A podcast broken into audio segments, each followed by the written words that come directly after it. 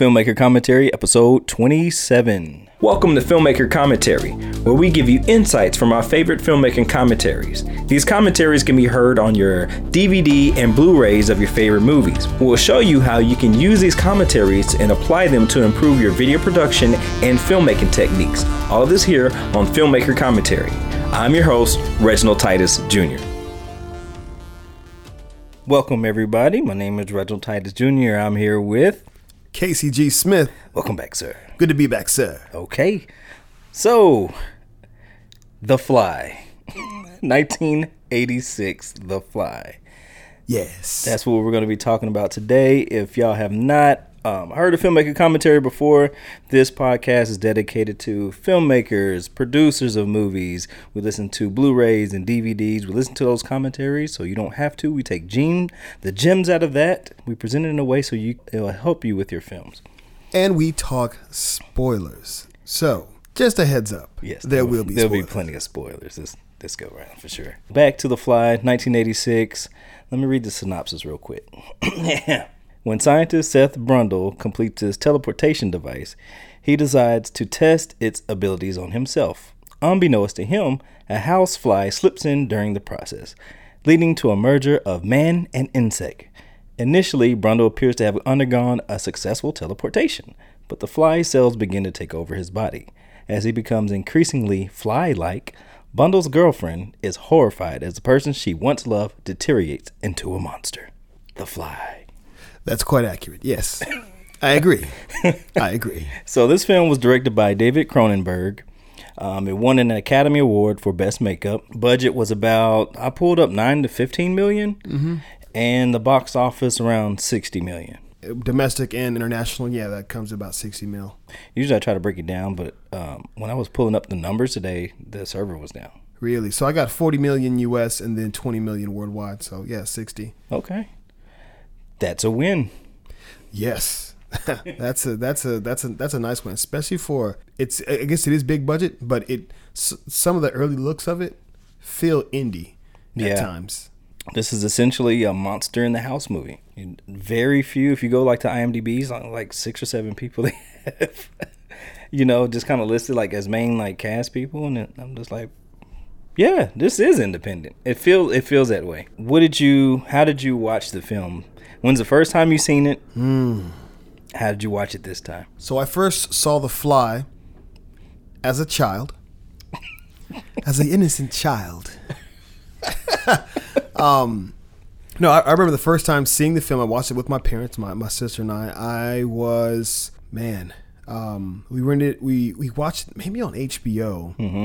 It came out in '86, so I maybe saw it in '87 or '88 you know, our whole family was gathered around and we watched it. And, and yeah, I remember like just being like, just like shocked, you know, shocked. Like, thought it was cool because I, I, I was into I was into monsters and horror. I mentioned this before. I, I would check out the books from the library. And, um, I used to check out the old Universal horror films, and I and I remember seeing the old black and white images of the original Fly with Vincent Price and the huge head and the small claw. Uh, this sure as heck wasn't that. this sure as heck wasn't that. But but yeah, I, I remember I remember after seeing the film going up uh, upstairs. We lived we lived in a two story home, and I remember you know whenever I see something scary, and then having to make the walk up upstairs because it was always dark. and I think the light switch was at the top, and uh, and just like scared, like yeah, I, I may have had a nightmare after the fact, but yeah, I remember I was I was uh yeah a couple of days, couple of nights there, I was scared, had a couple maybe a couple nightmares, but yeah, but this time around, I I, got- I got reintroduced to The Fly maybe about four years ago. I saw it on Netflix, and I was really excited. I was like, oh, because I hadn't seen it, I hadn't seen it in a long time, maybe maybe since my childhood Right. but a lot of it still stuck with me. And just watching it, it all just came back, and I was like, man. But I had a new appreciation for it. Yeah. You know, seeing the the dialogue, the performances. When I found it on Blu-ray about a year ago, and saw all the features, I said, "Oh, I've got to get this." So I scooped it up and, and watched it then, and then watching it again a couple of days ago. I, I don't I don't mind. It's it's shorter. It's it's it's it's not a really long film. I don't feel it's long, and it seems it seems to run pretty quick. Yeah. And uh, I enjoy appreciate that. Yeah, I enjoy the pacing of it. How about you? Same here. I was a child when I seen it, um, but it probably would have been closer to like maybe 89 90 like reruns on the like the little box the cable box and we used to just rerun movies all the time. I used to go uh, me and my sister used to go to our grandparents house in san angelo texas and during the summer and just watch movies because like you know we didn't have like the cable box at the house but going over there they had the cable box free cable um, and I think my granddad he had like some kind of deal worked out where you could just watch movies like free on those. Yeah, the scrambler. yeah, the scrambler. He had something going on there, so like we was able to watch all kinds of movies. So I that that's the only time I seen it when I was. but this movie is so like it it's embedded in your brain once you watch it. Like those certain certain scenes just kind of stick with you forever, and it's like ah, one's enough. I'm scarred. yeah, for real and just kind of being like grossed out bad. But the, the scenes I remember were like the the arm break. Yeah, man. that was perfect. So well done. That's what I remember. And then, uh, of course, like the throwing up stuff. I forgot the guy threw up on, you know, the ex boyfriend. Oh, but, I, didn't, I didn't forget that. I didn't forget that. so that uh, you know, and I'm talking about just going back from like you know, like I was like nine, ten, or however old I was when I watched this um, and having those images still in my brain. Like I still remember, I remember him being on like you know on the ceiling and stuff like that. Those are the scenes I remember: the arm break, being on the ceiling, and throwing up. That's it. Mm. That's all I remember. And um, watching this again, I just watched it all the way through, and it looks good. Like right, aesthetically, it's it's pretty darn good. It's better than some of the stuff that's out now. Yeah, from a lighting perspective. Yeah, it it I think I think it holds up. Even honestly, the practical effects, yeah, I think hold up. Yeah, I think I think they hold up pretty. Uh, I think they hold up pretty well. I mean, the other guys in rubber suit, and it's not CGI, but uh, man, they're. Uh, it's effective. It, mm-hmm. It's effective because because of the acting ability. Oh, Jeff and, Goldblum, man, and he just like looks like an insect, so it just like his movements and just.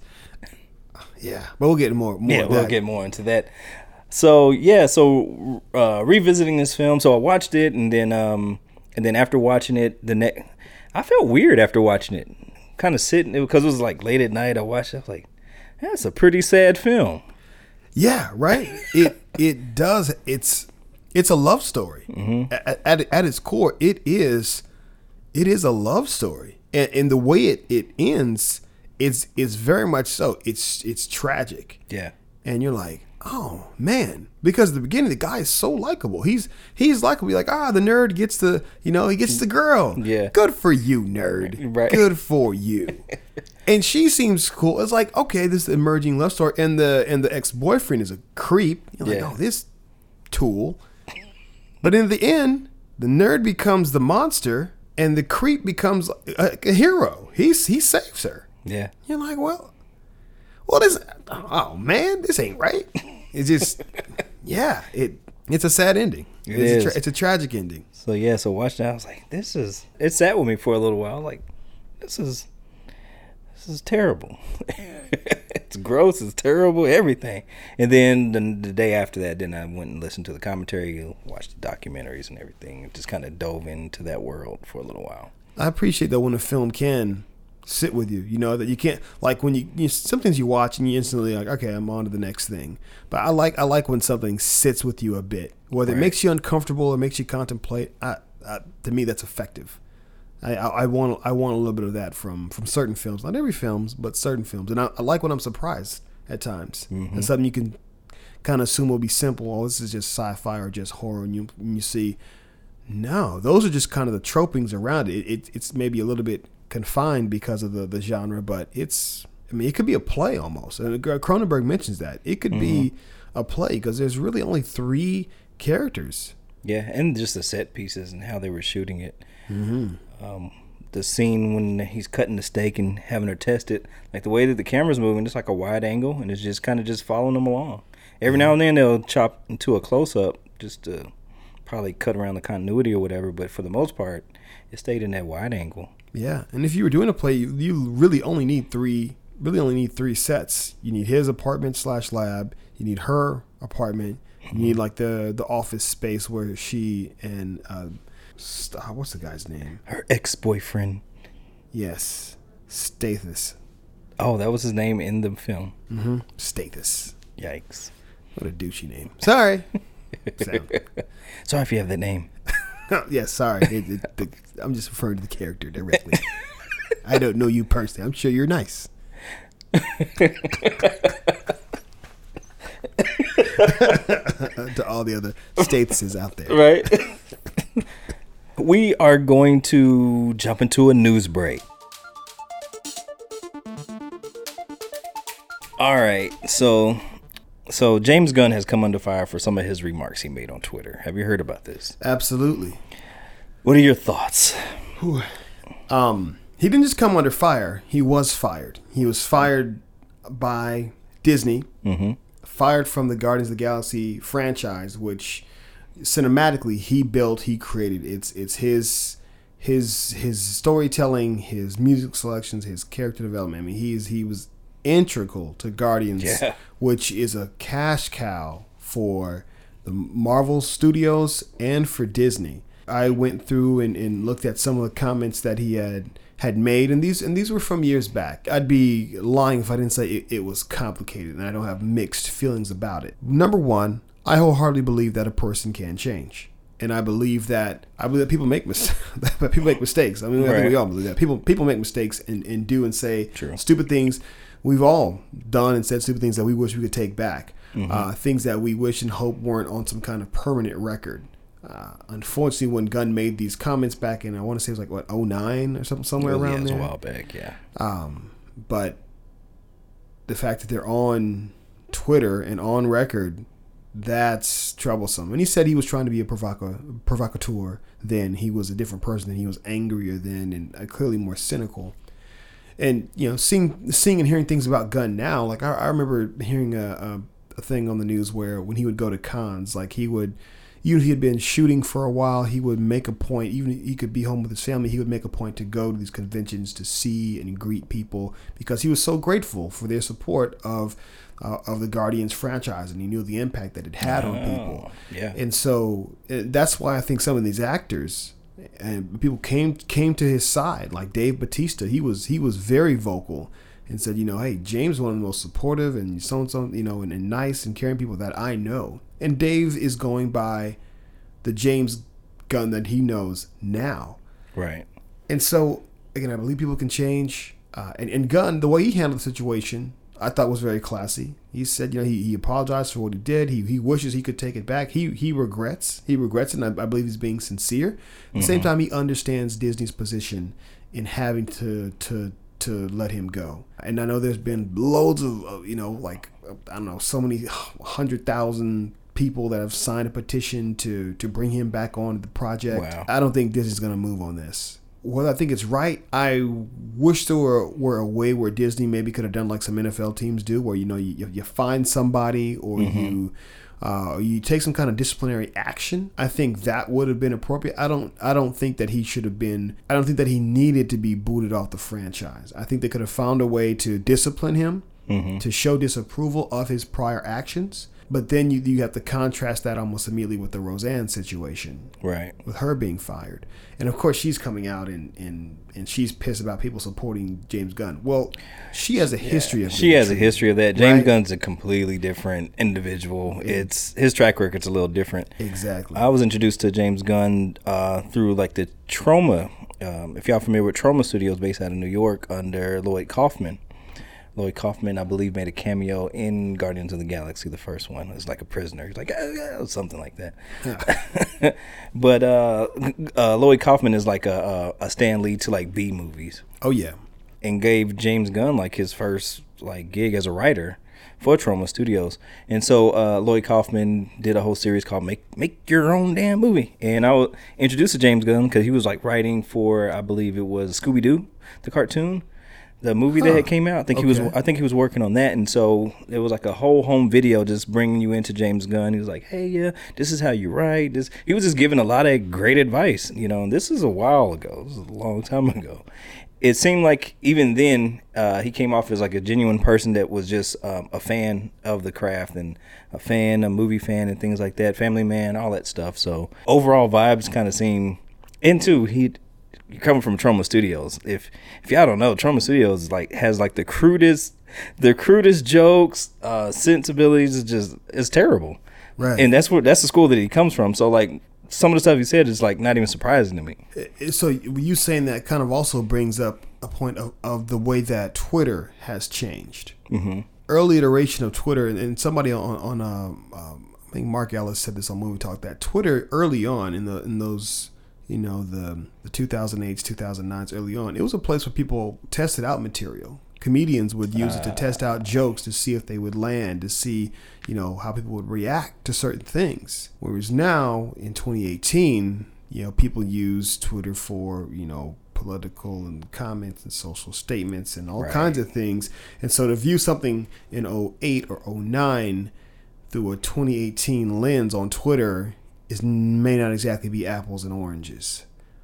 Again not to say you're not responsible for the things that you write because i mean you you are and you put it out in public so yeah but yeah it's a sticky situation and I, and I I I feel I do feel I feel bad for James Gunn. I, his comments let me be clear his comments were were terrible. Right. I, I'm I'm not defending his comments neither is he but I, again I, I wish there had been another another way another avenue but again because of the recent Roseanne thing I think that added extra pressure Yeah, we're in an environment now where you have to be ultra PC for your old self, and so it's it's super weird. But I remember back in college, like uh, the college I went to, they said, "Be careful what you put online because it's there. It's there forever for anybody to see." They said that repeatedly while we were trying to get jobs coming out of graduation, and this is like an example of that. It's like, hey, it doesn't matter. You said it. You said it. It is what it is.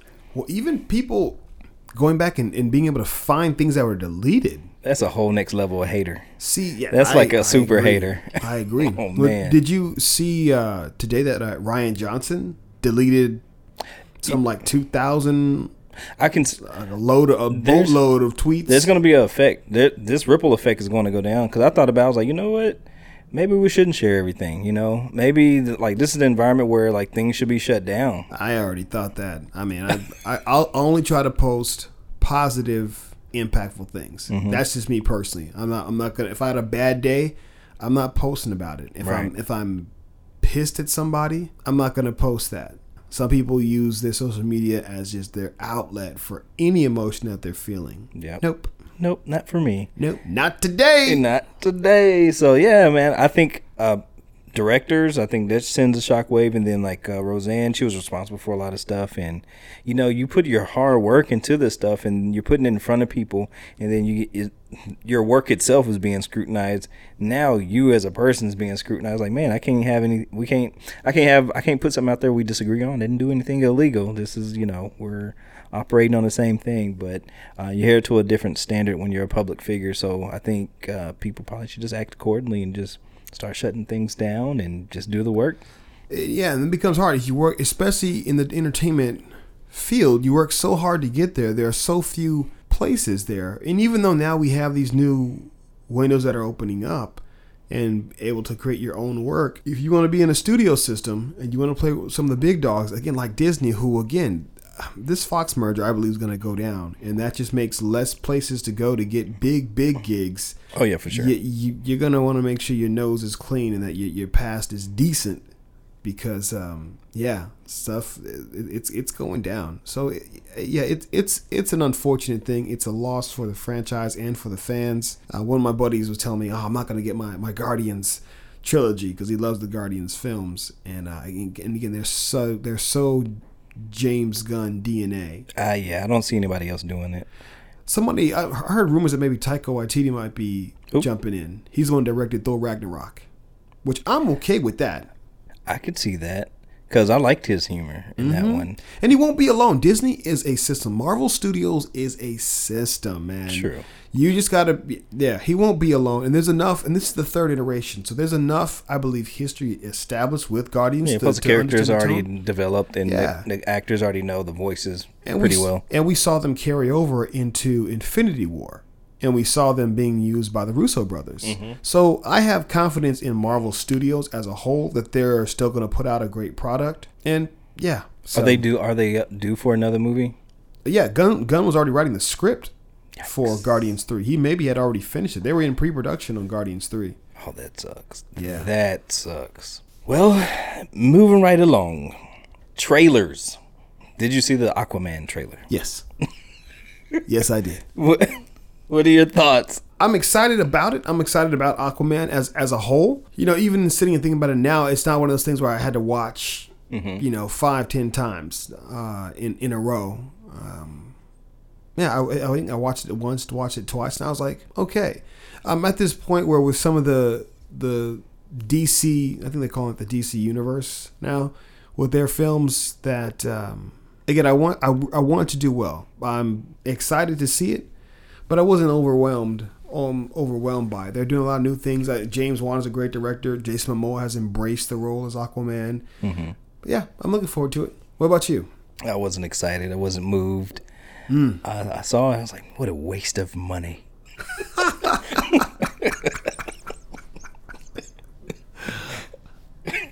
Oh wow! But, um, you know, I'm not. How do you really feel, Reginald? I will tell you the truth. Ask me questions. I tell you no lie. there you go. Uh, I just couldn't believe it was real because the thing is, in my brain, when I think Aquaman, I think about uh, Vincent Chase from Entourage. Remember he was Aquaman? I do, and that's so funny. That's like the for like for a lot of people uh, that pops up for a lot of people. Aquaman's had a bad rep. Yeah. He's had a bad rep the past like fifteen, no longer than that. He's had a bad rep ever since Super Friends. He's had a bad rep. The way they portrayed him there, that branding has stuck. The guy who talks to fish, and it makes him makes him made him look weak. And, and Family Guy has gotten in on the joke. They've got some fun. Oh, yeah? Oh, you put in Family Guy Aquaman, you'll find some funny stuff. Some funny, funny stuff. But yeah, but they but in other iterations, like in the Justice League uh, cartoon, they they used Aquaman with the long hair, and and oh, he was a he was a beast in that one. You're like, okay, Aquaman. And in the comics, they've been working at revamping him, and so them also them casting Momoa, uh, uh, you know, someone of Samoan descent as Aquaman makes a lot of sense. I'm like, these are these are people who are who are close to in in the water, and I'm like. Ah, yeah. So we'll see. So you were not impressed. No. Especially with the last film, the Batman had you had everything in there. You had Wonder Woman, you had Flash. Oh, had Justice League? Yeah, and that was okay. But you know they kind of failed in the CGI department and making the villain convincing, so they kind of ruined it for me. Yeah, for a lot of people it did. But I did enjoy like the Flash. Um, that's like one of my favorite characters. I enjoyed the Flash. I enjoyed seeing Wonder Woman again. Mm-hmm. Her movie was off the chain. Seeing Superman, you know that sequence, you know where he Oh, That was my favorite part of the film. Just the power of Yeah. Superman. I'm like, dude. that that one was pretty cool to see that. But there were just certain sequences that were good. But like as a film, not so much. And And it had a whole mess of controversy around it. You know, two two directors and that's right. Yeah. that's right. I forgot Yeah. about that. Yeah. Um, that's always trouble. Anytime that's happening, trouble. Ain't that the same thing with the Solo movie, the Star Wars? yeah, yeah. Uh, Lord Miller and then uh, Ron Howard stepped in to, to finish it off. Yeah. Anytime that's going on, it's troubles. First Ant Man still worked out though because you had Wright uh, on it. Um, Edgar Wright? Edgar Wright. Yeah. Really? Yeah. Oh yeah. He was he was he was on it, working on it. But by the time it came around for him to take it further, his vision differed with Marvel Studios because they had been they were developing their universe at that point, and there were certain things that had to be in it, and so that's that's where uh, Peyton Reed stepped in, and um, and people thought, oh, it's not going to work, but that worked fine, and of course he did the sequel as well, but. That's one of the few instances where it, it does work out.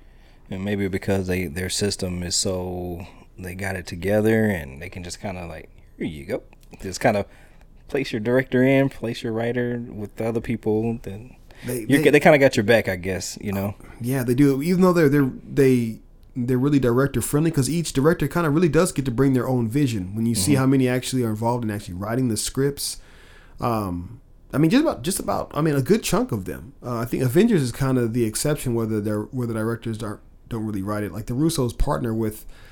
Uh, I can't think the name of the two writers on Avengers, and I, I apologize because you guys do a fantastic job. I know Yes, Whedon obviously he, he wrote a lot of the, the first Avengers and and the second one, but you know Infinity War there were two other writers on there.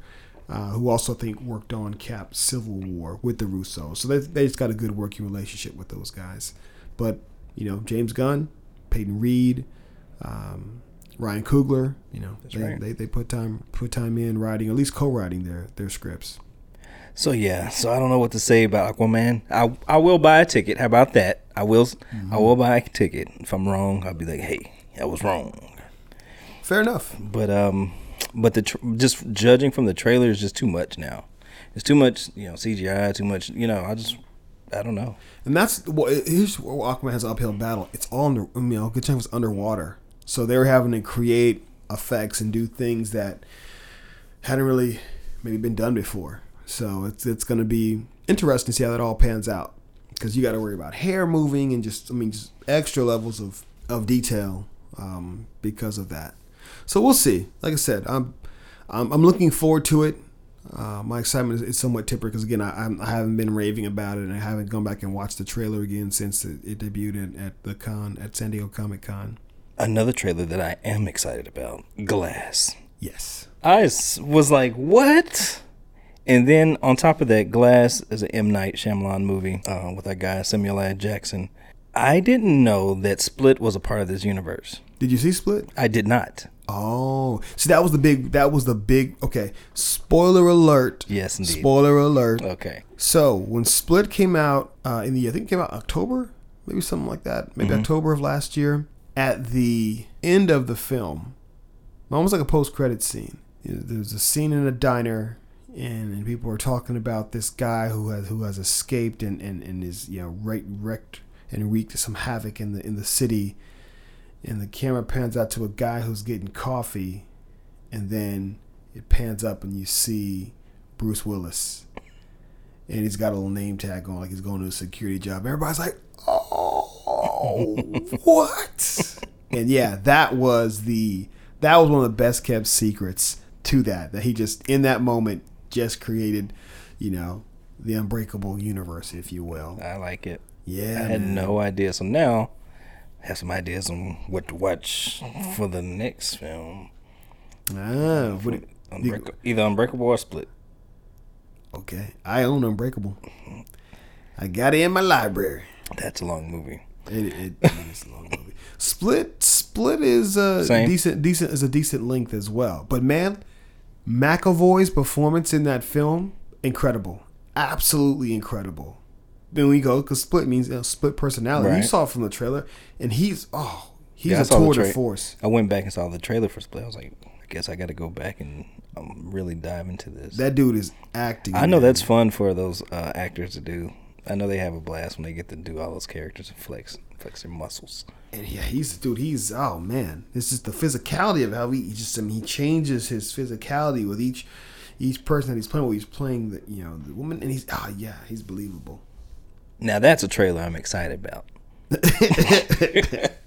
It's a whopper, ain't it? And yeah, man, it's about storytelling. So it, it's cool to see uh, M Night Shyamalan kind of come back around, you know, because he was in movie jail for quite some time, man. Yeah. Yeah, people were like staying away from this guy. Like, Oh man. Yeah, that was that was that was a rough go, but kudos to him for just putting his head down yep, and continue to work. yeah, Just continue to work. Continue to work on your craft. Continue to crank it out. Be humble. You know, I think that's important. Be humble. Get along with people, people who who like you, but also produce quality work. hmm Moving right along, um, you had a special announcement. Yes. So the creative community, the nerd community, the comic book community, the film community, the film punditry community lost someone very very special this this weekend. A man by the name of Jon Schnepp. He was born May 16th, 1967 and he passed away July 19th, 2018, leaving behind his his fiancee Holly Payne, his his his fiancee and partner in life but also in in film. He is the director of the documentary The Death of Superman Lives: What Happened. Uh, he was a uh, a frequent host on uh, Collider on not only on Movie Talk, but he also actually hosted uh, Collider Heroes. And Jon was so knowledgeable about I mean, anything you wanted to know about about the comic book industry, about about films, not just new films, but even like old films. He could he could he could just wax poetic on those things. He he was a metalhead and he and he was an artist himself. That's the other thing that made John so special. He was an artist himself, graduate of the Art Institute of Chicago. Uh, he worked on things in the in the the 90s like Space Ghost Coast to Coast, uh, Aqua Teen, um, Hunger Force. Worked on and, and helped helped create Metalocalypse was which was a, a pretty popular show on Adult Swim. He was loved by so many people. So if you if you are unfamiliar with Jon Schnepp, I I encourage you to uh, one definitely check out his documentary. Uh, he put a lot of his time and effort and crowdsourced that that film. But again, you can go to Collider and you can see some of the, some of the tributes to him, and we just see the raw emotion of of of, of people uh, and their love for for Schnepp. It was his it was his personality, it was his zeal for life, it was his ability to encourage people and and just he he's had an impact on on on me more so than I realized. Uh, mm-hmm. Reginald, I found myself this weekend. I mean, literally, like you know, tearing up for someone that I never met in person, but for like the past five years, I've been listening to things that he's been on. He helped me expand my my interest, and, if he recommended a, a, film or something like that, I was down to check it out. If he recommended a comic book, um, I was down to check it out based on his suggestions. I respected his wow. opinion so much. That's what's up. Yeah, he turned me on to several several new series and novels and and made me look look in more of Alan Moore's stuff and and check out graphic novels like Nemesis and Irredeemable. He he will be sorely missed. Uh, guys like Kevin Smith. Kevin Smith, you know, specifically spoke about Jon at, at the Comic Con because he mm-hmm. passed away again during the San Diego Comic Con. Like right. he was in the hospital. He'd had a, a massive heart attack and um, just lost all brain function. And it's just just a just a, a loss. So uh, thank you for allowing me to take the time just to to mention uh, Jon. If you are familiar with Jon's work, and if in some way you want to uh, help out with like he's got you know massive medical bills that that his fiance will be taking care of. You can go to their GoFundMe page and uh, contribute to that. But yeah, uh, just to, uh, you know, one thing that Jon used to always do on his show Heroes, whenever somebody prolific in music or just in the creative space would pass away, he would offer up a moment of silence. So I just want to offer up a, a moment of silence for uh, the late great Jon Schnepp.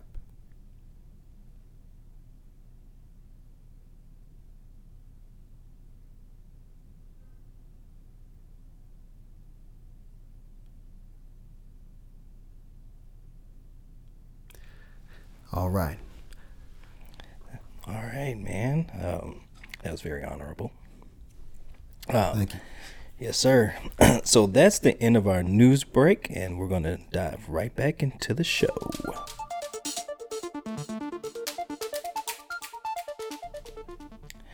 So, The Fly from 1986. If you're just now tuning in, this is Filmmaker Commentary, and we're talking about The Fly from 1986, directed by David Cronenberg this is probably one of the grossest films I've ever seen. Yes, yes, it is. Yes, it is. From Un- unapologetically, it's for example, fingernails that peel off and white juice shoots out into the mirror. Was that a dog that was inside out that uh, when he went through, or was it a monkey? Or that was the baboon. That was that. It was that inside was, out. The yeah, baboon. That was the, that was the first baboon. so a baboon goes into the thing and it's inside out. The vomiting in order to eat this is like so many gross things in this film that it's science, Reginald. It's, it's science. science. What do you want? It's science. oh man.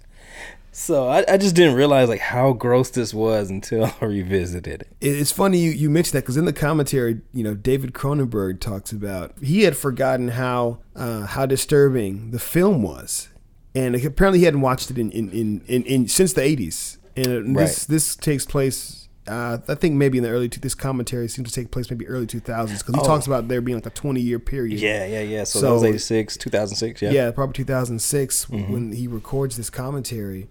And he says often he has times disconnecting himself from his previous works. Often when he sees them, it's like going through a documentary again, and, he's not really connected to it. He said, but this, while he still had that documentary experience, still the film was able to affect him. And he said he was actually quite shaken afterwards. he just forgot how how dark it was, and he's made some. I mean, Cronenberg film, you know, you're gonna have some some crazy stuff going down, Right. But with this one, yeah, man. And again, these effects are are so they're gross, but they're so well done. I mean, man, they're so well done, and there's so many of them. There, I don't know if you got a chance to see that deleted scene that I that I mentioned to you. Oh, I forgot to look at it. Oh, Uh, Reginald. I- Oh, it's man. all right. I got the Blu-ray. Yes. Oh, dude. Mm. I got to go It back in. But in the docu disgusting. in the documentary, I think they did show like a scene of him like holding it- holding going, Yeah, man. Oof. Well, there's a, so there's a whole extra scene Uh-huh. where it, it, it kind of it plays into right before he finds her and brings her back to the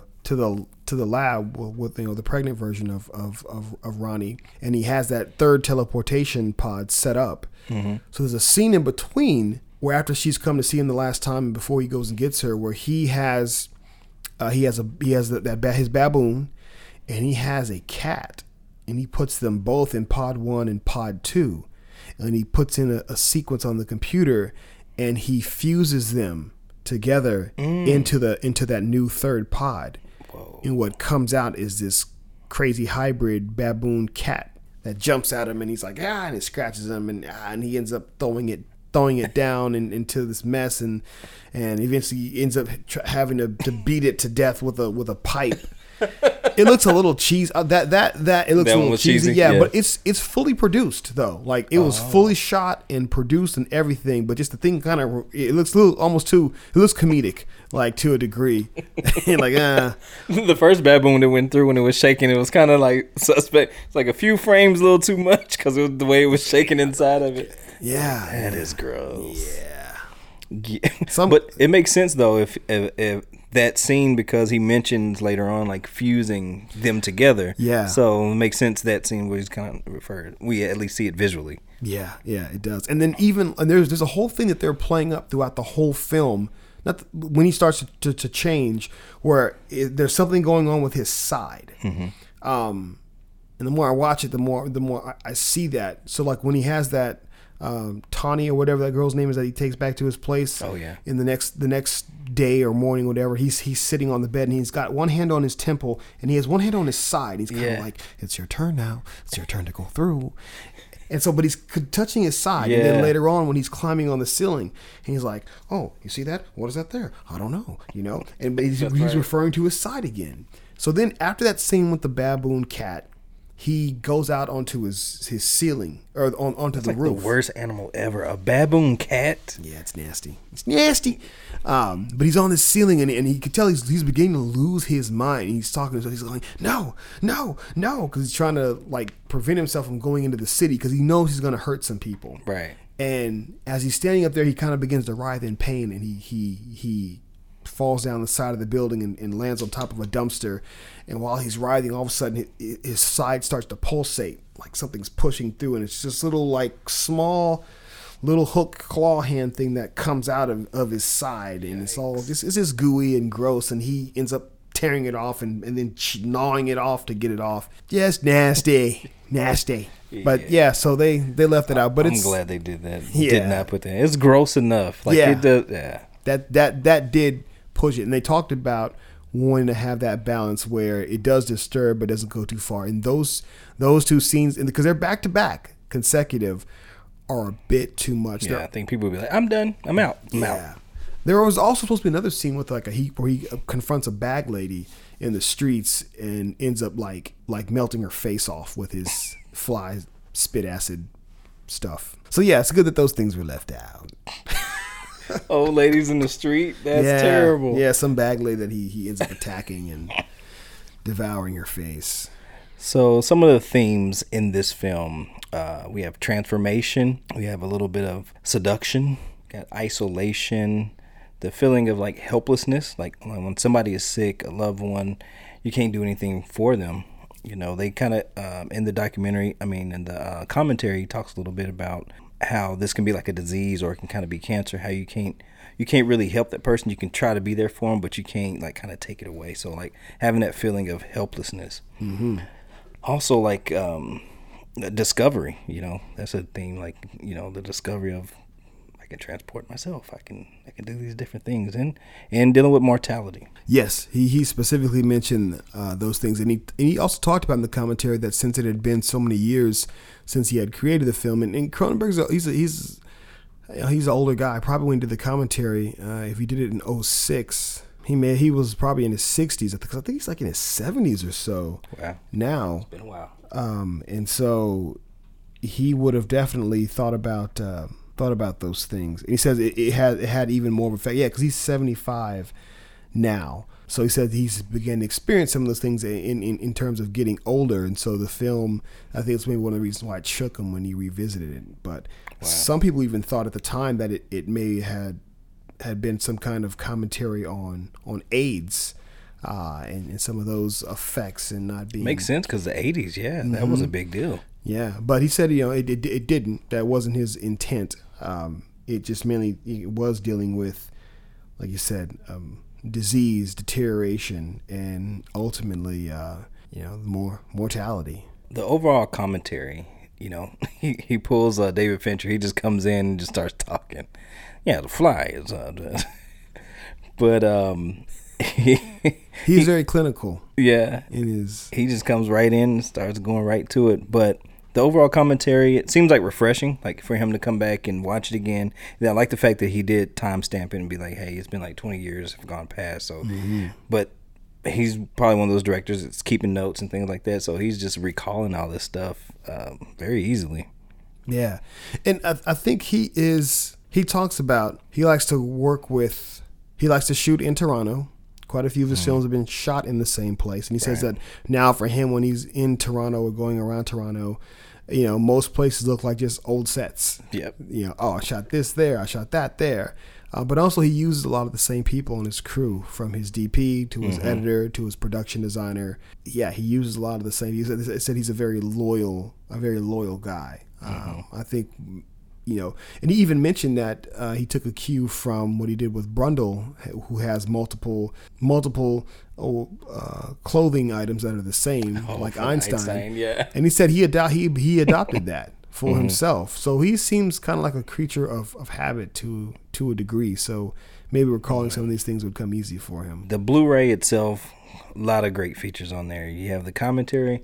Was it, it was just that one commentary, right? That's the only one that I saw. Yes, with that one commentary track. I was able to purchase this from the movie trading company for about five bucks. Well worth it. Um, the image quality is great. Mm-hmm. The cool thing about Blu-rays is there's so much stuff that you can fit into it now versus like DVDs back in the day. You had to do like two or three extra DVDs, but you know they had what? How many documentaries was on this thing? I've seen two of them. I don't know if there was any more than that. Too. There's two documentaries. They're they have the original they have the original short story by George uh, Langelaan that originally uh, appeared in Playboy. They have the first draft of the remake script written by Charles Pogue, and then they have the current script that David Cronenberg uh, helped write. They've got two articles from magazines, no, three articles from magazines that did a write up on the fly. Wow. Um, just and they've got they've got deleted scenes. They have a couple of extended scenes. They've got scripted out versions of those scenes. Um, they've got promotional material and trailers. And again, they got they have the the, the documentary. So there is a, a wealth. They've got a trivia game. They have uh, an enhanced mode where, as you're watching, these little fly icons will pop up. And you click on those, and that'll give you additional information that's different from the documentary. It's, it's it was all recorded at the same time, but it's the additional tidbits. So if you want to watch kind of just a just an extended version, if you will, of the film, you can do that. It- but it's just it's loaded with features. If you're a fan of Cronenberg, if you're a fan of this film, I can't recommend this this Blu-ray enough. When I found it online a couple years back, I said this is this is perfect. This is exactly what I want out of my fly experience. So yeah, definitely a recommended Blu-ray um, for your filmmakers out there. There is plenty of gold here, and you know we can't dive too deep into like all the different documentaries, but there's a few bullet points from the actual documentary on there.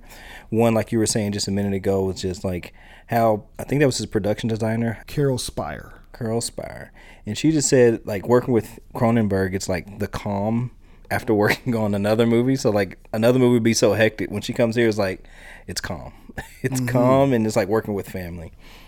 Um, also, from the um, the documentary, it kind of speaks to how the head of studios were different at the time. Um, now, I think when the studio says something, their way goes no matter what. The head of the studio wasn't sold on Jeff Goldblum for for the main character for the lead, Right. but he said, "I think it's a mistake, but it's your mistake to make." He said, I think it's a colossal mistake. Oh, ooh, adjective. Colossal mistake. But yes, it is your mistake to make. And they were they were impressed that they would trust them enough to I mean potentially fail because I mean that's a big deal. And Fox was putting some money into this thing. Um, another thing from the document- documentary that you find out is that uh, Jeff Goldblum and Geena were dating at the time that this was going on, and they were actually just like real passionate about making it work. You know, they, I'm sure like in their romance they're passionate as well, and it just kind of and them both being actors like that just kind of just spilling out over um, onto the screen. What was interesting about that in the commentary, uh, David Cronenberg mentions that that Geena is a she's she's a real good mimic, mm-hmm.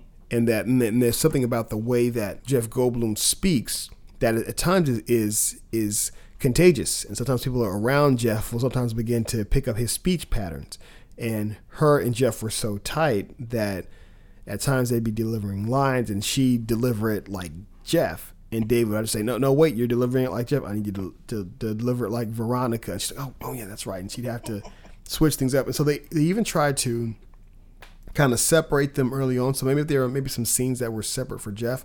Maybe they did those first and then maybe slowly brought them back together. But those were some, you know, decisions and things that they had to to to work through for the sake of the of the film. And even uh, the other gentleman uh, who's in the film, John Getz, who, man, I got to give him props on his performance. The, the more times I watch this, the more I appreciate his performance uh, because he is so unlikable. Like, douche. but that's man, that's just that's how he's playing up that character. He said he, he he mentioned that Goldblum seemed a little a little sometimes a little jealous at times uh, when seeing him like interact with uh, with with Geena, which which I guess you know plays into uh, his character a little bit. Yeah, that was cool. Uh, I think that was on the that was I can't remember which documentary that was because it was them that were sitting down on the couches with the black background. They were talking about that.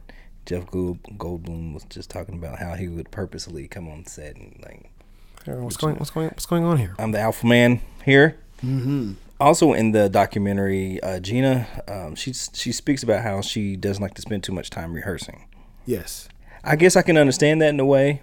Is that number one? You got to know who you're dealing with, and if you're hiring professional actors, you know, just let them do their thing. You know, eh, find out how they work and let them do their thing. Um, because I know on this one they were saying that a lot of time was spent on the technical stuff because that that had to be right, and so because of that, you know, hey, let's not worry about the you know, let's not worry about rehearsing as much and come in do your thing, but we got to get this shot right. seemed like a very technical set. definitely, and and and having a, a smaller amount of time to prepare. But then you got guys like Goldblum who talked about just the amount of preparation he would do in, in looking into the character because I mean he was going to have to go through these I mean crazy changes, uh, and add these different ticks in and and kind of have a character whose mind was slowly unraveling, but yet still be able to articulate what was going on, which is what Cronenberg wanted, which is a nice departure from the original version of the film. But yeah, Geena is like kind of in the moment, and there there's some ad lib, uh, particularly the scene where they're sitting at the coffee shop and he's putting all that sugar in his coffee. Yeah, that's a funny scene. Yeah, I watched. I watched. There's a, a an extended scene where it shows. It, it kind of breaks up the, the screen and shows the actual frame of the shot, and then shows the script dialogue next yeah, to it. saw that one. And then it gets to a point where the script dialogue is done, Dot dot dot. and the rest is all Goldblum. It's something he kind of wrote out the night before and, and shared it with David. David greenlit, and then boom, boom, boom, and him just just going off, which works perfect for the scene and someone who is becoming, you know, hyperactive like a freaking fly. Um, but yeah, I I'm, I'm very curious sometimes to see how many takes. You know, once you know you come away from like Fincher films, I'm curious how many takes you know does Cronenberg do some of these different things. Which you know there are instances where they do have multiple shots, maybe like five or six takes. Uh, maybe the kind of vibe I get from from Fincher, but I mean, from Cronenberg, but The documentary is good if you're an actor, actress out there. Um, listen to how Goldblum, how he prepares for a character. Because being a professional actor, all the time that they spend before they come on set. As a director, you have to trust that they're going to go through their process. Nothing's worse than having an actor come unprepared. It changes the whole dynamic of everything. Now you can't play because now it's about memorizing something or trying to get to this emotional state that you can't reach to. Now we can't play because you didn't bring your toys. And especially for for Goldblum because he would spend hours in the makeup chair. Yeah. I mean, oh man, for him to look the way he looked, I mean, it's it was a, yeah, a lot of time in that chair, and then touch up in between takes, just you know, being ready to be in the moment and creepy as all get out. Like he's he is terrifying, man. Like he is creepy. Like the some of the looks that he gives, especially towards the end when he's again when he's literally losing his mind. Like when he starts talking about insect politics, and he's like, "What I'm saying is that." I'll hurt you if you stay. I'm like, "Ugh, okay, I'm out. I'm gone. No problem. I will not stay. yes. you can hear my footsteps Right. and see nothing but an open door. A credit to Cronenberg and his style and his directing style. The other people on his crew say that he's the kind of director that you know, he'll tell you what he's going for and what his vision is, but then he's going to ask you, what do you need so I can make your job easier or make it more comfortable for you?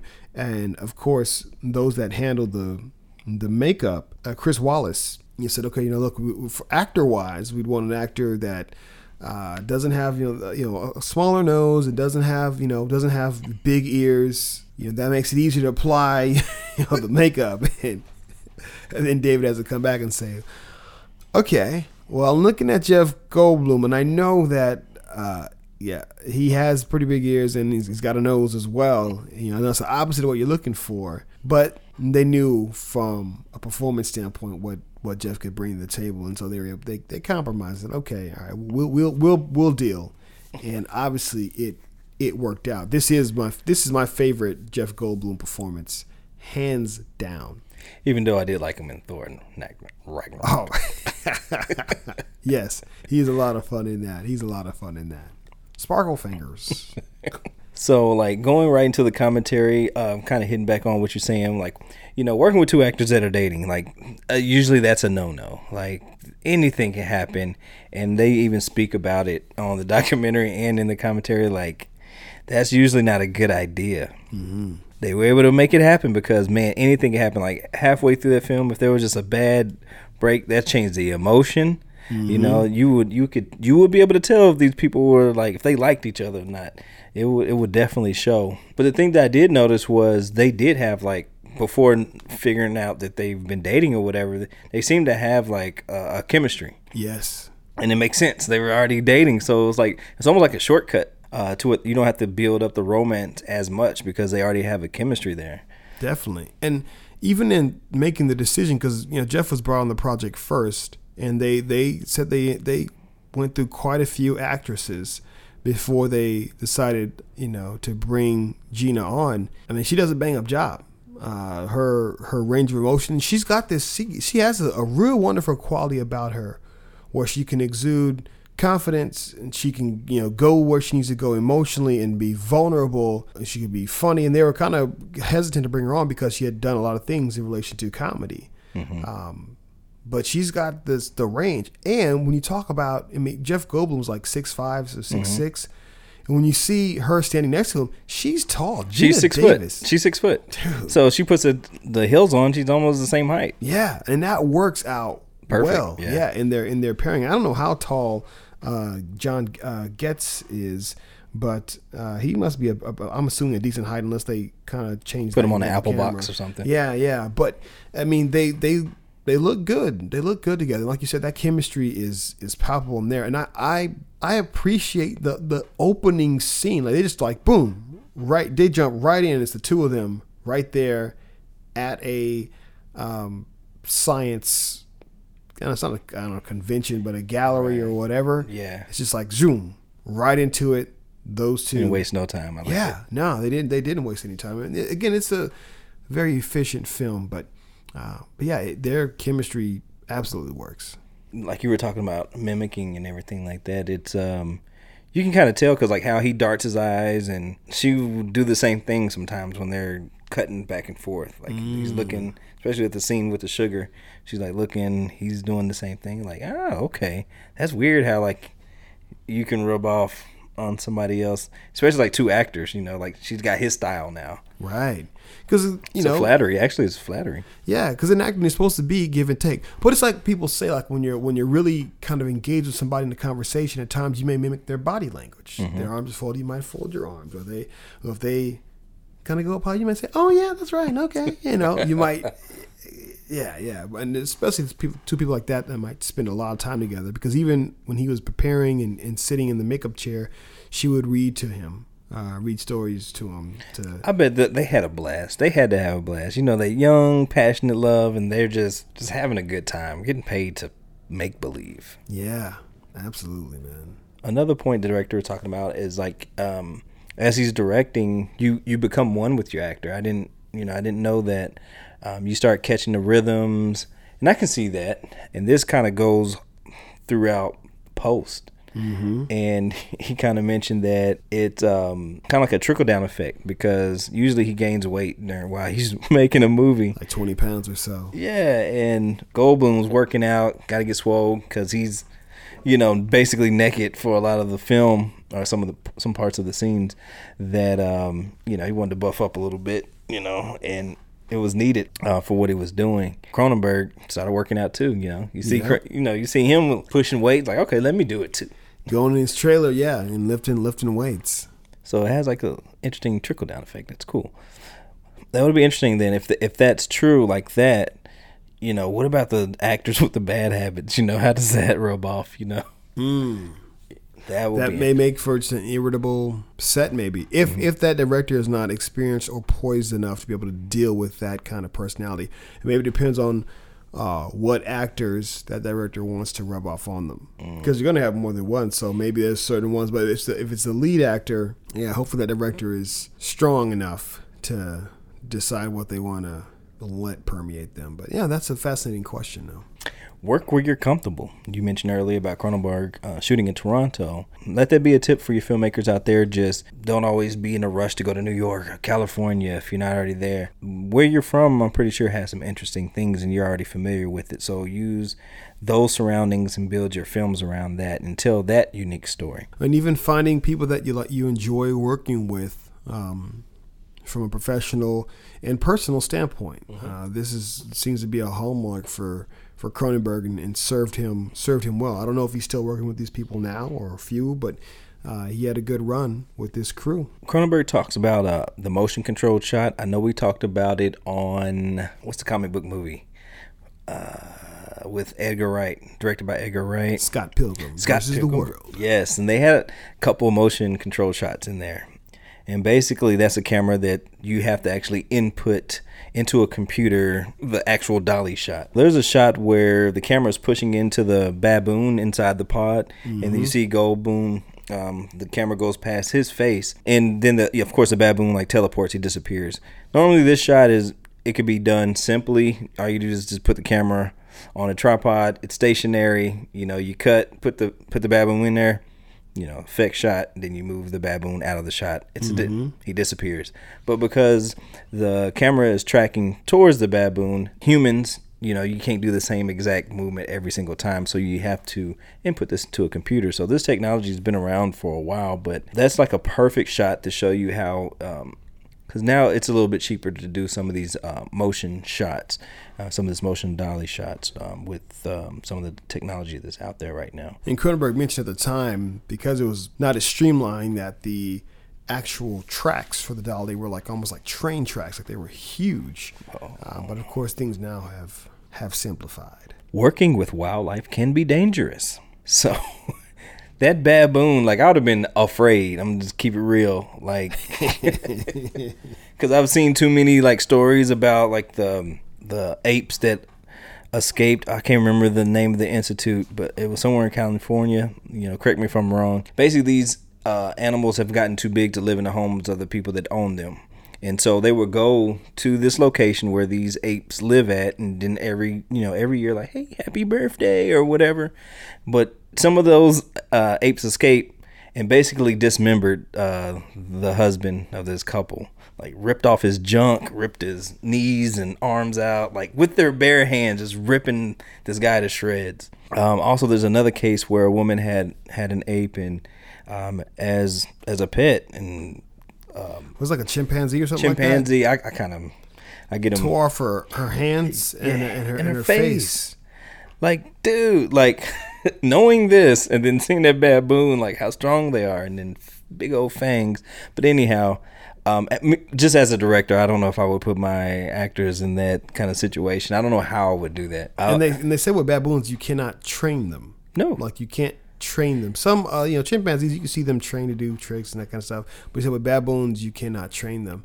And they said that the baboon became quite infatuated with their script supervisor Mm-hmm. and would, um, uh, shall we say, walk around um, at attention. yes. Uh, whenever There the script supervisor was around, she was a, sh- a shorter lady, kind of similar to his height. But Jeff Goldblum was able to show dominate uh, the the baboon, and so it saw him as a as an alpha male, Mm-hmm. and it, it was subservient to him. So uh, that helped out, and that actually we said he said David said he he don't know what he would have done if if the baboon didn't see that would have been Jeff. problems. Yeah, exactly. He says That that there would've been problems on major problems if that hadn't have taken place. So That's horrible. So, so yeah, um, and they had the trainer on there and basically saying, "I'm the alpha male." You know why he's training them, and it's real simple in that animal kingdom. It's hierarchy. It's this is what it is. Oh, you can beat me up. Okay, you win. You're, you're the alpha man. You know what I'm saying? Like Caesar, you know, yeah, they're putting their palm out. Yeah, I don't. I don't know if I would put anybody in that, in that situation. Well, then he says he, that David Cronenberg took a picture with the baboon, where it's like he's kissing the baboon or something like that. He said being fully aware that you know it might you know rip its face off. I'm like, Um, no, Photoshop me in. Yeah, um, Thanks. it's not that serious. Yeah. But I mean, that's one of those things that you just can't uh, duplicate. You know, seeing that baboon come out of that pod and land on Goldblum's like no special effects gonna. Special effects are getting pretty good, but uh, there's just something about just real life that you just can't duplicate. Yeah, So, practical effects. The practical effects on this film, A1, and still hold up, in my opinion. Little stuff like the, the little fly on the fishing line that they would play, like the baboon is like, it's like introducing the fly to the movie. And so they did that by, pl- you know, putting that on the baboon. He's like, like frustrated, like trying to slap this fly. and they said they use a special kind of fishing wire that doesn't Mm-hmm. uh, reflect light or something to that effect. So you really can't. I mean, I, yeah, you don't you don't see it at all. Mm-hmm. Um, that, that's I'm like, oh, that's that's brilliant. Because nowadays, all you got to do is go in After Effects, and delete those lines real quick. Mm-hmm. But back then, 1986, no. We're getting it in camera. because this is an all practical effects film. There is no digital. It's Just a little bit the elec the electricity from the oh sure sure. The pod. Uh, yes okay, but this is a mostly yeah mostly, practical yeah, for sure. effect film. Oh man, Eh, the ma- the makeup the makeup is just. I mean, I I see why they won an Academy Award because it's it's it's used in subtle ways from when he again from the moment he goes through that pod with the fly to the hairs beginning to show on his back Yeah, it's gross. to his face beginning to you think it's just breaking out from all the chocolate and sugar but it's really beginning to meta you know go through metamorphosis um, you know fingers beginning to you know meld together ears falling off teeth falling out Yeah. hair hair you know He's like collecting the stuff. He's like putting it in his medicine cabinet. yeah, which I remember. I remember that there were when I saw it as a kid. I remembered a lot of scenes. I remember the the medicine cabinet. I'm like, what the heck? What this guy's got body his own body parts and yeah. But man, ah, it's just mm, amazing, amazing visual effects. I like the original. Um, originally in the pod, they had these this argon laser. It was like blue and lit up. Uh, that would have been a cool, nice effect. That probably would have stood up a little bit longer. But they were saying with the lasers that if somebody looked up, it would have messed them up or something like that. But I don't know if you saw like the practical effect of the argon laser inside the pod, and it was just like floating around. And they were going to use that as like the transfer instead of the oh, like kind of something coming in and zzz, kind of phasing you out, or It was um check it out, but it's It's a blue laser and it circles around him and I don't know what it's doing, but it's just like circling around. It looks nice. It looks I cool. I saw I saw originally when I watched that Mm-hmm. part of the documentary. I didn't watch that this time around, but I remember what you're talking about is familiar. Mm-hmm. Uh, when I watched it before, I'll have to check it out again. yeah, it looking at that one, that one would have held up more than the electricity pop, but uh, or like the little fake little branches of electricity. I'm like, ah. just a flashing light is good enough. You ain't got to throw the little branch of electricity, but hey. They were solid in '86. Yeah. solid. Uh, I didn't know a lot of this movie was uh, was done on a set. Yeah, with very- Brundle's apartment, studio apartment, laboratory. I mean, it feels like it's a like you're in a real studio apartment. Yeah. Oh, that's a set. They've done a great a great job. So there's a scene where Geena Davis she's walking in the hallway towards the camera and she's about to go inside of Jeff Goldblum's loft. And the hallway's real, but soon as she cuts in, soon as she opens the door, it's now on a set. But what they did is you can see behind the door that she's opening up and it's the hallway, but they built another hallway to kind of match. So your brain doesn't even it doesn't even register. Yeah, they built just enough hallway. Yeah. kind of like somebody just coming in out of that into the place. And speaking of, you know, the scenes where we see him crawling on the ceiling. Yeah. The fact that they built a whole, I mean, room system A on rotating carousel room. with the camera. That oh man, that just So yeah, that was amazing. That blew my soul. I was like, what in the world? That it's a um so basically it's like a Ferris wheel. It's a cylinder, it's a Ferris wheel and it's rotating, then they got the camera stationary some kind of way. He's gotta adjust, so he has the the performance has to be right because I don't know if you noticed like on the test footage when the other people were doing it, they would climb on the wall for a little bit, but they're kind of bracing for it to rotate to the next wall. Mm-hmm. And you can tell. Goldblum pulled it off to where you can't you can't tell at all. no. And I don't again, who knows how many takes, how many times they had to practice, but True. yeah, it looks it looks just yeah, you cannot tell. a better version of this it's been upgraded is watching inception you know. You you watch inception and how they were actually not only is it rotating but now they're sliding down the cylinder while they're doing like martial arts and all this other stuff. So that's just taking it up a level. Another point is when you're operating the camera sometimes you you um, kind of lose focus of the performance and you'll worry more about framing and things like that. And Cronenberg was kind of concerned about that because he was shooting a scene when he broke into the hospital to, to save his girl. And uh, Cronenberg was actually operating the camera at the time. But he just kind of mentioned sometimes he doesn't like to operate his own camera um, for that reason. Which makes sense. I mean, because he did such a masterful job of just directing everything else. So with so much going on, it's makes sense for him to kind of stay focused on the big picture. So I'd, I'd like to just touch on the, the just the story for just briefly for a moment because you know I, have you ever seen the original version of the Fly? No. I I would- uh, uh, they show clips of it in the documentary. I was like, I've seen enough. I, it's really well done, right? I'm like, okay, I, I get the total gist of the film. I don't feel like I go I need to go and watch it. Like they give you like just enough the key scenes, some key dialogue. I'm like, oh, I'm good. 1956, right? Is that when it was done? I don't I don't know the date of the original, but I like how they took the original story and how they adapted the screenplay. I like the changes that they that they made because the original is a scientist who is just genuinely curious about I don't know, I guess teleportation and things of that nature. Um, and he's married with a wife. But then Cronenberg goes in and changes it where this is a scientist who lives alone by himself. He gets motion sickness riding in vehicles, and so part of the reasons, which I never caught before, I, this time I did catch. I, I heard him say that even before Cronenberg mentioned the commentary. I actually caught the comment when I watched it. Watched it this time. I was like, oh, Oh, about him being motion? yeah, yeah. I was like, okay, okay, that's part of his motivation. The fact that there's going to be that discovery. I, I heard him say that, but I didn't. But I didn't connect it with teleportation though. Mm. So Yeah, for me, I'm like, oh, that's why he's doing this because he doesn't even like to ride in, in vehicles. And then you've noticed the re- most of the rest of the film when they go places, they're walking. You know, like he's usually walking wherever wherever he wherever he's going. Um, but also, I noticed that that he makes a comment. I think maybe once he decides to let her kind of film everything, he he mentions that everything's going to end with him teleporting from one pod to another, and that'll be the end of it all. I'm like, whoa, you kind of just prophesied how you're gonna die. You know, but I, that that's something that stood out this go round. Uh, but again, Cronenberg talking Wow. about how he basically kind of boils this thing down to almost like a it's almost like a play. We were kind of talking about this earlier. It almost is like a play. You have just three main characters between Seth, Veronica, and Stathis. I'm sure you're a nice person. Any other Stathis out there? Yes, I'm sure you're very pleasant.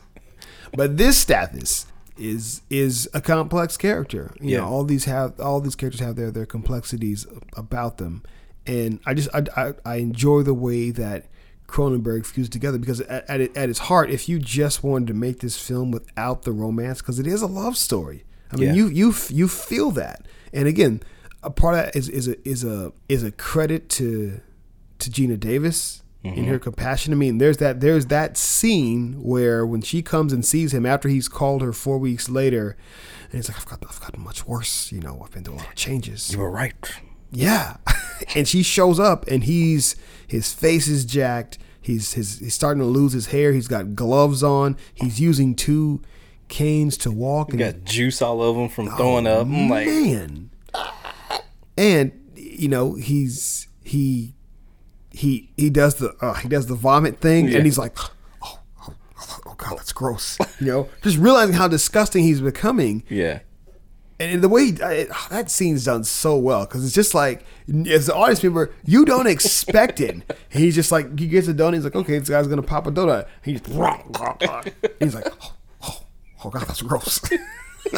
He didn't. He didn't realize until he saw the reaction from. Geena. He's like, hey. He's like, oh, I've, I've just been doing this thing. And and then his ear, yeah, his ear just like kind of touched it, his, it falls off. It's like, oh, oh God, my my, my ear.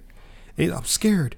And, and then, and this is that we're audiences like that they didn't realize how how people would react to it. It would be a big deal, but when that happens, and she goes in for the hug, she goes in and hugs him, and the side of her face is on the same side where that ear fell off. And they said, you know, audiences like just lost it. They lost their minds when that happened. All these comments, like ah, people were yelling. Some people were fainting when they saw that. That's funny.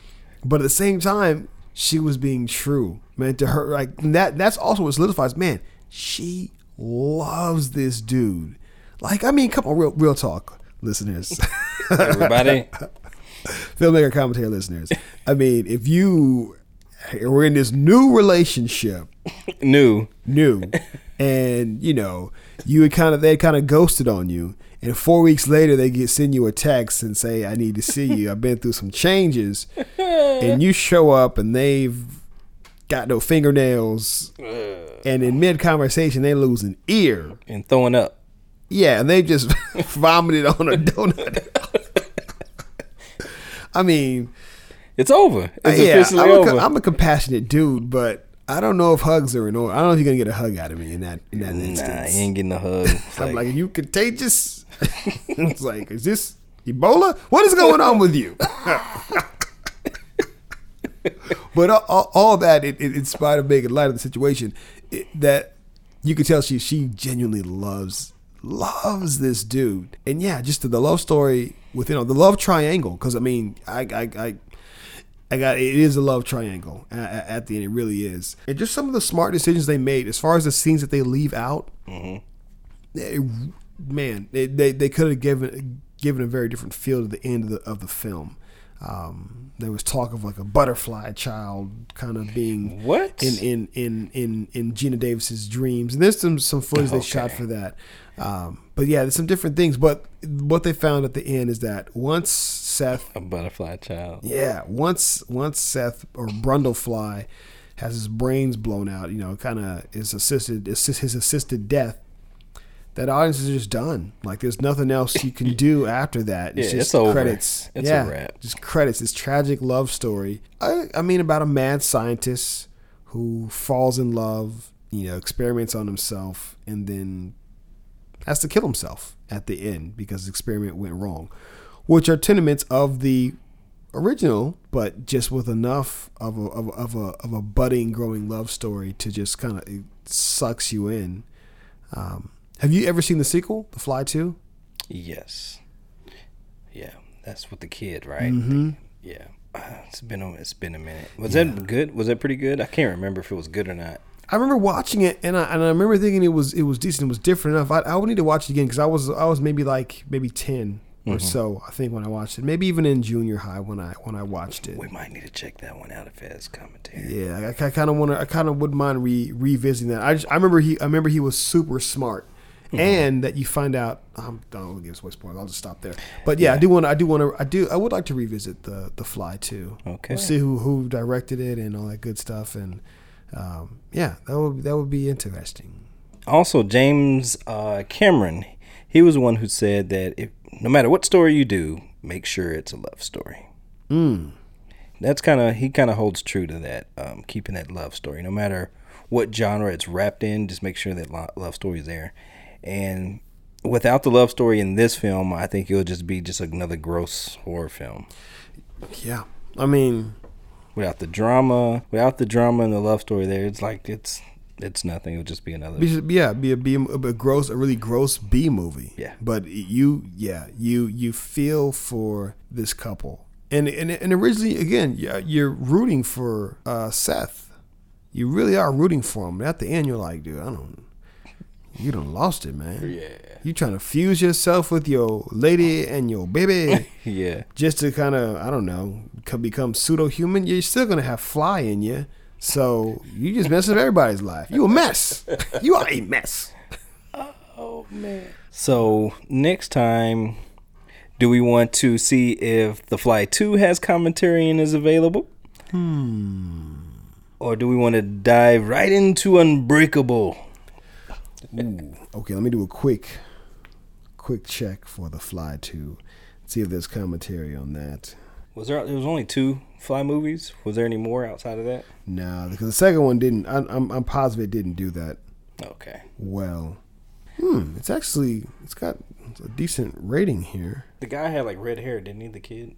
Yeah, I think he I think he actually did. Yeah, I like how they approached turning into a fly. How it maybe might happen in real life versus getting bit by a spider. Now you have powers. Uh, you saying they gotta be why they gotta be negative side effects, you know, getting all hairy and That's like the worst insect too to be. yeah, nasty. I'll tell you one thing that stuck with me after the watching it and seeing like the whole vomit on stuff thing. I it made me really not want flies to land on my food. I'm like, no, no, don't you vomit on my food. You And then nasty the way flies. the way that they rub their hands together when they are Oh. as long as I don't see it. Oh man. But even like the the whole use of the computer to like reveal things, mm-hmm. like when he's first going through and kind of trying to figure out what's going on, is like, okay, you know, the Brundle is this, then you know what happened to the fly? Did I absorb it? Nope. Genes are spliced. And you're like, what? You're screwed, dude. You are so screwed. Then like when the computer can no longer recognize his voice. all the more hints to the to the change. Uh, But another another important thing uh, change that Cronenberg made was was to be able to um, have him keep his to be articulate throughout because he contrasts that with the with the original one where the guy gets the head of the fly so early on he can't talk anymore. Movie's over. He's just scribbling stuff on a board. Oh. Whereas Brundle is is documentary. So here's something that I that made, what what something that made me think about this because throughout it, you know, it's kind of this documentary document things are being documented. Like, what would this look like in 2018? Like a fly movie in 2018, especially now with with stuff that we're doing with genetics and DNA and Oh, gene it's splicing. actually possible. like I mean, how it would work. it's actually been done now. Yeah. So it makes you wonder how that would work. And then somebody documenting Mm-hmm. like them like kind of transitioning, you know, whether they're on, you know, they have a channel or something. Uh yeah, that that that So crossed my mind. Like, man, what would a fly in 2018 look like? That would be gross. That'd be cool. Because they do that with our food anyway, right now. Putting certain gen- genes into the food to make the skin repellent. So, The Fly 2 apparently is uh, directed by Chris Walas. He's the one who did the makeup effects on this one and won the uh, Oscar. Oh. Well, Huh. there were some good effects in that film, uh, part two. What I do remember is him like busting through windows and jumping. There were some good uh, stunt effects. Man, huh? Okay. Any special features? They've got the commentary track. They've got a composer master class. There's a featurette. Oh. So yeah, there's a couple things on on here. Do we want to stay in Fly World? Yes. So that wraps up Filmmaker Commentary, episode 27. We appreciate you tuning in to the to Filmmaker Commentary. Again, rate us on iTunes. You can pay attention to us on Stitcher. Uh, hit us up on Facebook.com forward slash Filmmaker Commentary. Leave your comments. Um, if you have suggestions for films, uh, leave us a comment there and we will cover that film with whatever suggestion you have. And with that, peace out. Peace.